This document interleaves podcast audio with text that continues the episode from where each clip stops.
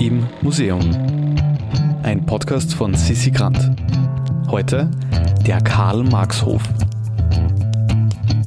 In der Sammlung des Architekturzentrums Wien stehen wir heute mit Monika Platzer vor einem Kartonmodell. Es zeigt ein Gebäude, das fast aussieht wie eine Burg, aber in den 1920er Jahren gebaut wurde. Ich bin die Monika Platzer, ich bin Sammlungsleiterin vom Architekturzentrum Wien und Kuratorin und wir befinden uns hier in unserer Dauerausstellung zur Architektur des 20. und 21. Jahrhunderts vor der Sektion ähm, zum Thema das Rote Wien. Und äh, direkt davor stehen wir jetzt äh, vor, einem Schlüsselwerk aus dieser Epoche, und zwar dem Karl-Marx-Hof, einen der bekanntesten äh, Gemeindebauten des Roten Wiens. Äh, man sieht, es ist ein sehr langes Modell, weil in Realität ist dieser Bau über einen ähm, Kilometer lang. Er befindet sich ja in Heiligenstadt. Äh, das Spannende an diesem ähm, Schlüsselbau des Roten Wiens war, dass er einerseits 1926 bis 1930 erbaut worden ist, in drei Bauetappen.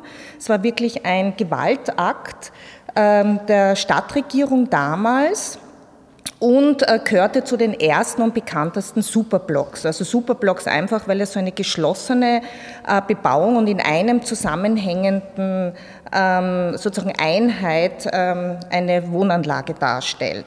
Es ist aber nicht nur eine Wohnanlage, wie wir hier auch sehr gut sehen können, sondern es befinden sich auch kleine Einheiten in den großen Höfen.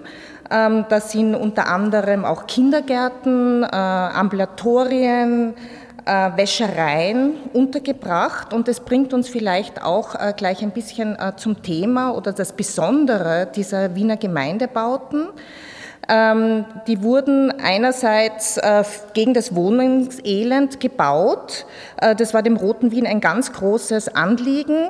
Warum war das überhaupt möglich? Weil 1922 äh, einerseits die Stadt Wien oder das Bundesland Wien sozusagen eine Steuer einheben äh, konnte oder auch zum Bundesland wurde. Das war dann 1923 eben die berühmte Wohnbausteuer von Hugo Breitner, wo dann eben dieses Geld gebunden war für den Wohnbau und so entstanden bis 1933 äh, über 60.000 Wohnungen in Wien.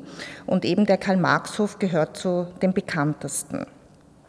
Vielleicht ähm, auch noch dazu zu sagen, zu diesem Wohnungselend ähm, muss man auch sagen, dass früher, gerade zur Zeit der Monarchie, ähm, Wohnung eine Spekulations- ähm, oder Wohnen ein Spekulationsobjekt war.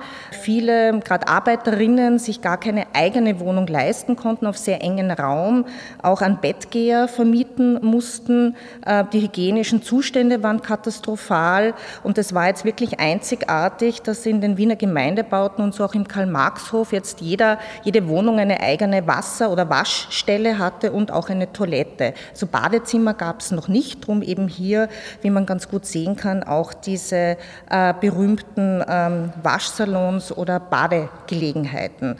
Äh, die man eben vorfinden konnte. Das Tolle ist auch an diesen Gemeindebauten und was man hier auch in diesem Modell sehr gut sehen kann, dass es sich um Blockrandbebauungen handelt. Das heißt, äh, dass nur sozusagen 18 Prozent des ganzen Grundes eigentlich bebaut worden ist und in der Mitte, also am, am Rand, und in der Mitte befindet sich ein ganz großer Grünraum, ein Hof, der eben ähm, ermöglichte, dass die Wohnungen wirklich Licht, Sonne, Luft äh, hatten, und dadurch eben die hygienischen Zustände ähm, extrem verbessert worden sind und eben gerade Kinder auch spielen konnten, man konnte sich in den Hof setzen. Gleichzeitig war es natürlich auch für das Städte, städtische Umfeld ganz wichtig. Wir sehen hier das bekannteste äh, Kennzeichen dieses Karl-Marx-Hofes ist ja in der Mitte dieser große Ehrenhof äh, mit diesen Turmbauten, das sind fünf Türme und mit großen Torbögen, wo man eben ähm, die Leute, die am Bahnhof in Heiligenstadt, der sich direkt dahinter befand, äh, eben durchgehen konnte. Also es war auch für ähm, die Bewohnerinnen von Wien zugänglich und durchkreuzbar. Ähm, das wurde insbesondere genutzt zum Beispiel für Fußballfans, also Leute, die vom Stadion, also die sagen vom Bahnhof dann zum Stadion zur Hohen Warte marschiert sind. Gleichzeitig neben ähm, neben sozusagen einen der Schlüsselbauten für den Wohnbau zu sein, ähm, hat es auch eine politische Dimension. Und zwar haben hier Februarkämpfe stattgefunden. Also es war auch eine Hochburg äh, für den Widerstand gegen den Austrofaschismus. Es gibt ja bekannte Bilder von diesen Einschüssen an den Toranlagen. Und darum heißt jetzt auch dieser Ehrenplatz davor eben äh, so ein Ehrenplatz für den 12. Februar. Also das ist auch ganz äh, wichtig noch dazu zu sagen. Ähm, das Spannende vielleicht auch noch zur Erbauung. Ähm, das stand auf einer Wiese und äh, das war so eine sumpfige Wiese und es war eine richtige bauliche Leistung auch von den Ingenieuren und Architekten, zu dem ich, oder Architekt, zu dem ich dann später noch kurz kommen werde, dass dieser Bau realisiert werden konnte. Er steht wirklich auf Pfählern, weil hier befand sich früher ein Donauarm. Und das wurde natürlich von der Propaganda, äh, der bürgerlichen Propaganda massiv genutzt, indem man immer wieder in den Zeitungen zur, ähm, damals lesen konnte, dass dieser Bau einstürzen wird. Also es war sozusagen wirklich ein, ein heiß umfochtener Kampf, äh, weil man sehr bewusst war, welche Symbolkraft eben so ein Schlüsselbau des Roten Wiens auch hat. Äh, vielleicht kurz zum Architekten. Karl Ehn heißt er. Das war ein Otto Wagner Schüler. Also viele dieser Gemeindebauten wurden von Otto Wagner Schülern errichtet. Karl Ehn ist ähm, sehr spannend auf der einen Seite, weil er sozusagen durch alle äh, politischen ähm, Regierungsformen in Österreich als Architekt tätig war. Er hat sozusagen in der Monarchie begonnen, baut dann weiter im Austrofaschismus, bleibt in der Stadtregierung, ähm, also er ist Architekt des Stadtbauamtes Amtes, kein freier Architekt, dann auch während der NS-Zeit und dann auch nach 1945 baut er auch weiter. Also da sieht man auch so eine Kontinuität eines Architektenlebens, das durchaus für die Zeit damals üblich war.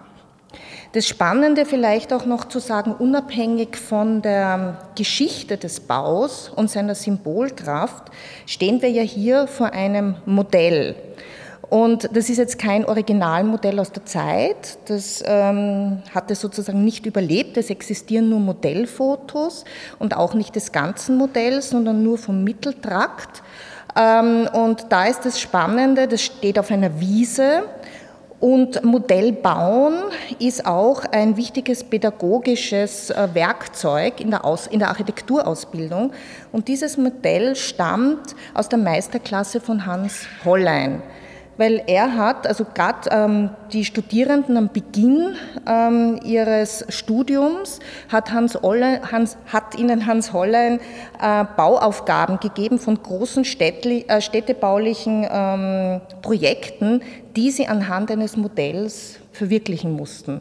Und da haben sie eben einerseits gelernt, sich mit historischen Quellen auseinanderzusetzen, die dreidimensional umzusetzen, sich in der Maßstäblichkeit äh, zu erproben, aber auch ähm, ein adäquates Material im Modellbau einzusetzen. Also Sie sehen hier jetzt, das ist ein Papier-Karton-Modell. Ähm, spannend ist auch, weil man hier natürlich mit äh, die Farbigkeit auch ganz gut äh, wieder, wiedergeben kann. Das ist vielleicht auch zu erwähnen, dass der Karl-Marx-Hof ja mehrfarbig ist. Also einerseits hat er so ein Ockerrot, aber auch ein Gelb, aber viele der Zierelemente wie zum Beispiel die Fahnenstangen, sind in einem sehr schönen Blau auch wiedergegeben. Und hier haben äh, die ähm, Studierenden, das war ein Studierender, man sieht äh, ganz schön hier auch noch die äh, Etikette.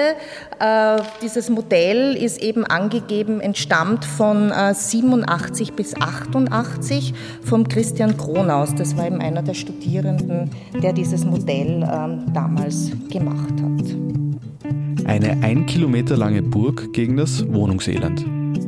Wer mehr Informationen und Überraschungen zum Thema Kunst und Kultur erhalten möchte, kann sich jetzt auf www.imuseum.at zu unserem Newsletter anmelden.